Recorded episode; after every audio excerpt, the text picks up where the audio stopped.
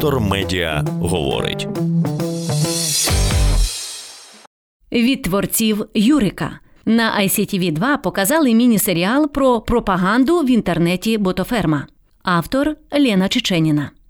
Його героями стали ті, хто маніпулює нами в соцмережах. Розбираємося, чи це такий самий кринж, як і попереднє творіння компанії Основа фільм. Після перегляду всіх чотирьох епізодів у мене в голові оселилися дві основні думки. Перша у наших серіалах з'явилося дещо нове з безумовним знаком плюс. Друга глядачів усе ще вважають ідіотами. Краще, ніж було, і на тому спасибі. Тепер детальніше. Звісно, спочатку про хороше. Мене, як постійну глядачку наших серіалів, усе ще страшенно тішить елементарне, коли актори говорять українською. До повномасштабного вторгнення це теж траплялося, але не часто і переважно в комедіях. Нині ж, напевне, вже ніхто не додумається виробляти свій контент російською. О, ну і ще одна дивовижа чіткий вітчизняний контекст. Даруйте, ніяк не можу припинити радіти, що дії відбуваються не в місті Ікс, у невідомо якій країні, а в Києві, і це чітко проговорюється. Але у випадку з ботофермою, звісно, значно важливішою є соціальна та просвітницька, не побоюся цих слів, функція. Бо раніше виробники не просто вважали глядачів не дуже розумними, а і впарювали їм різну дичину. Штибу толерантності до домашнього насильства. Про це ми з вами ще поговоримо в інших оглядах, і повірте, ви такого навіть не уявляли. Нині ж ставлення до аудиторії не змінилося, але її хоча б учать чогось корисного. Підтягують, як кажуть у нас на телебаченні, до свого рівня. Головний герой радіоведучий Антон Максим Самчик працює у провінційному Шацьку. Хоча друзі давно кличуть до Києва, адже його талант очевидний і повинен реалізовуватися масштабніше. До того ж, ми бачимо, що Антон ще й порядна людина та принциповий журналіст.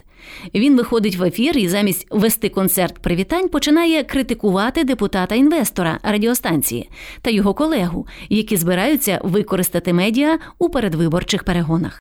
Такий майже ідеальний герой потрібен для того, аби показати його трансформацію, адже дуже скоро він переїде до Києва, випадково влаштується працювати на ботоферму, почне заробляти великі гроші.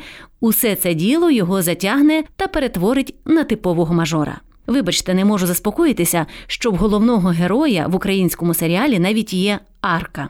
Спочатку ми бачимо, як співробітники допомагають топити чи підтримувати різних політиків, але далі справи стають значно серйознішими. Ботоферма отримує завдання просувати в інтернеті проросійські посили перед повномасштабними вторгненнями, від начебто розташування баз НАТО в Україні до нацистів, які гноблять російськомовних.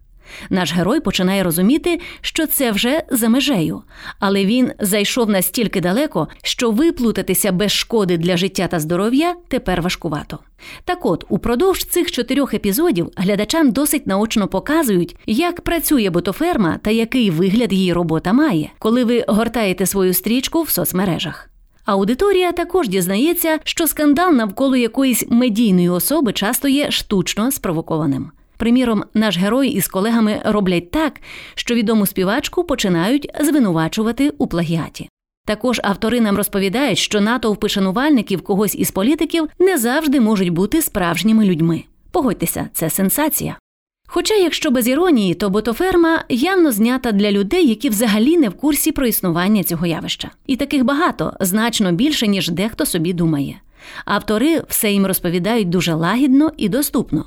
Ну от уявіть, якби ви пояснили, хто такі боти десятирічній дитині, або вашій 80-річній тітонці. Чи тату, який дивиться переважно телевізор, а інтернетом користується на рівні чатів у Вайбері, нещодавно зробив сторінку у Фейсбуку та переглядає підозрілі канали на Ютубі.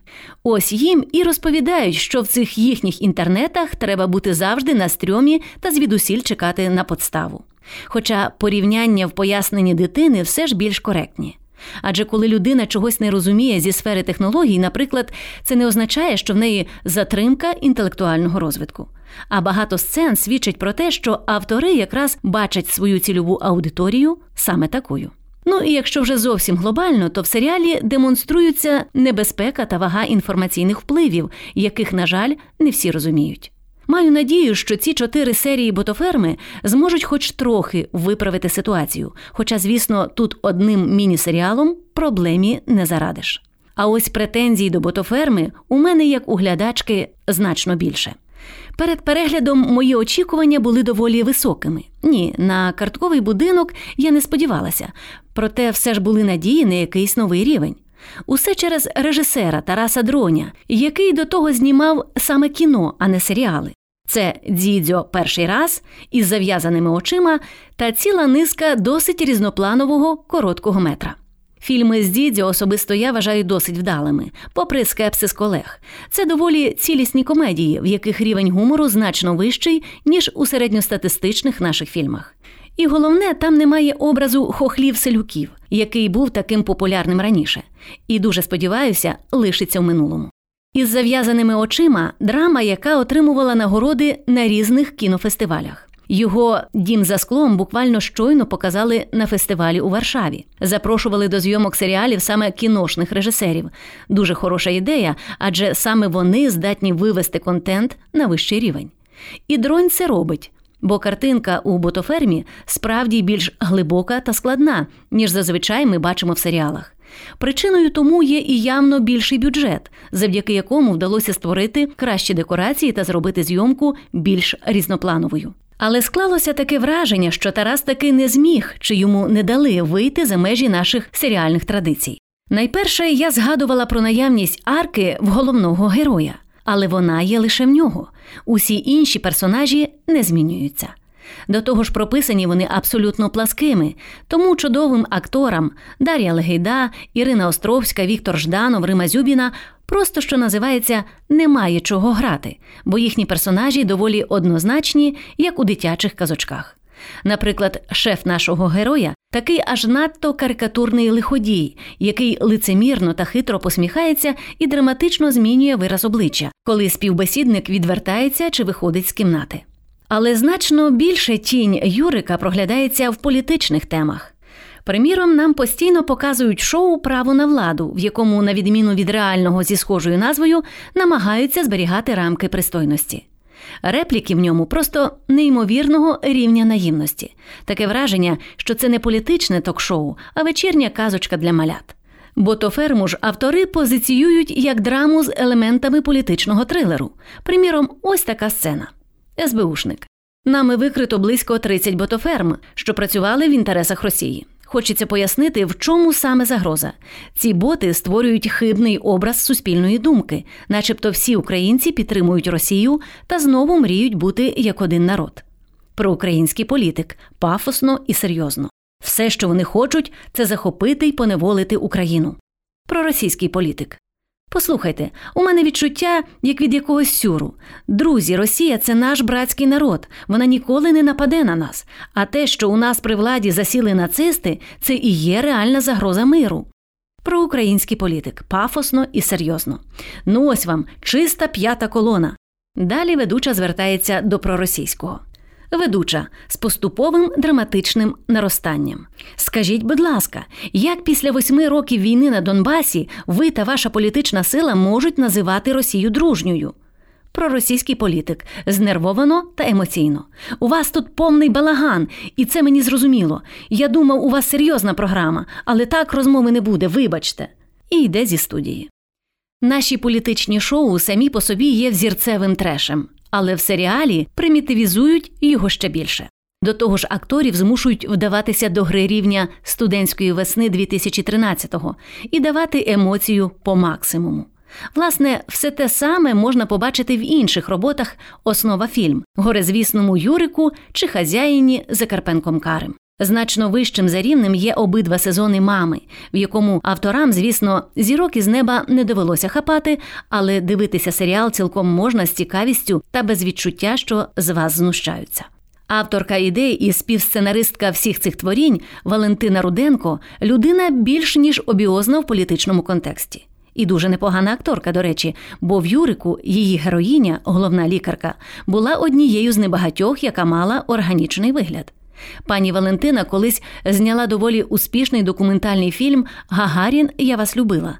Стояла біля витоків ще тих крутих плюсів і працювала там 10 років. А далі пішла в політику. Була радницею Віктора Ющенка, але потім знову повернулася до кіно, точніше, до серіалів. Отже, незрозуміло, чому людина з хорошою режисерською освітою, смаком і добрим уявленням про політику і телевізійну специфіку зараз продукує таку дурницю. Традиційна відповідь на це питання аудиторія, яка, мовляв, хоче дивитися шлак і не хоче сприймати розумного. Те саме пояснення чуємо і в розмовах про те, чому колись на 1 плюс 1 могли показувати розумні програми, а потім відмовилися, бо просто почали вимірювати рейтинги. Але практика показує, що формула глядач тупий, глядач не дивитиметься надзвичайно хитка.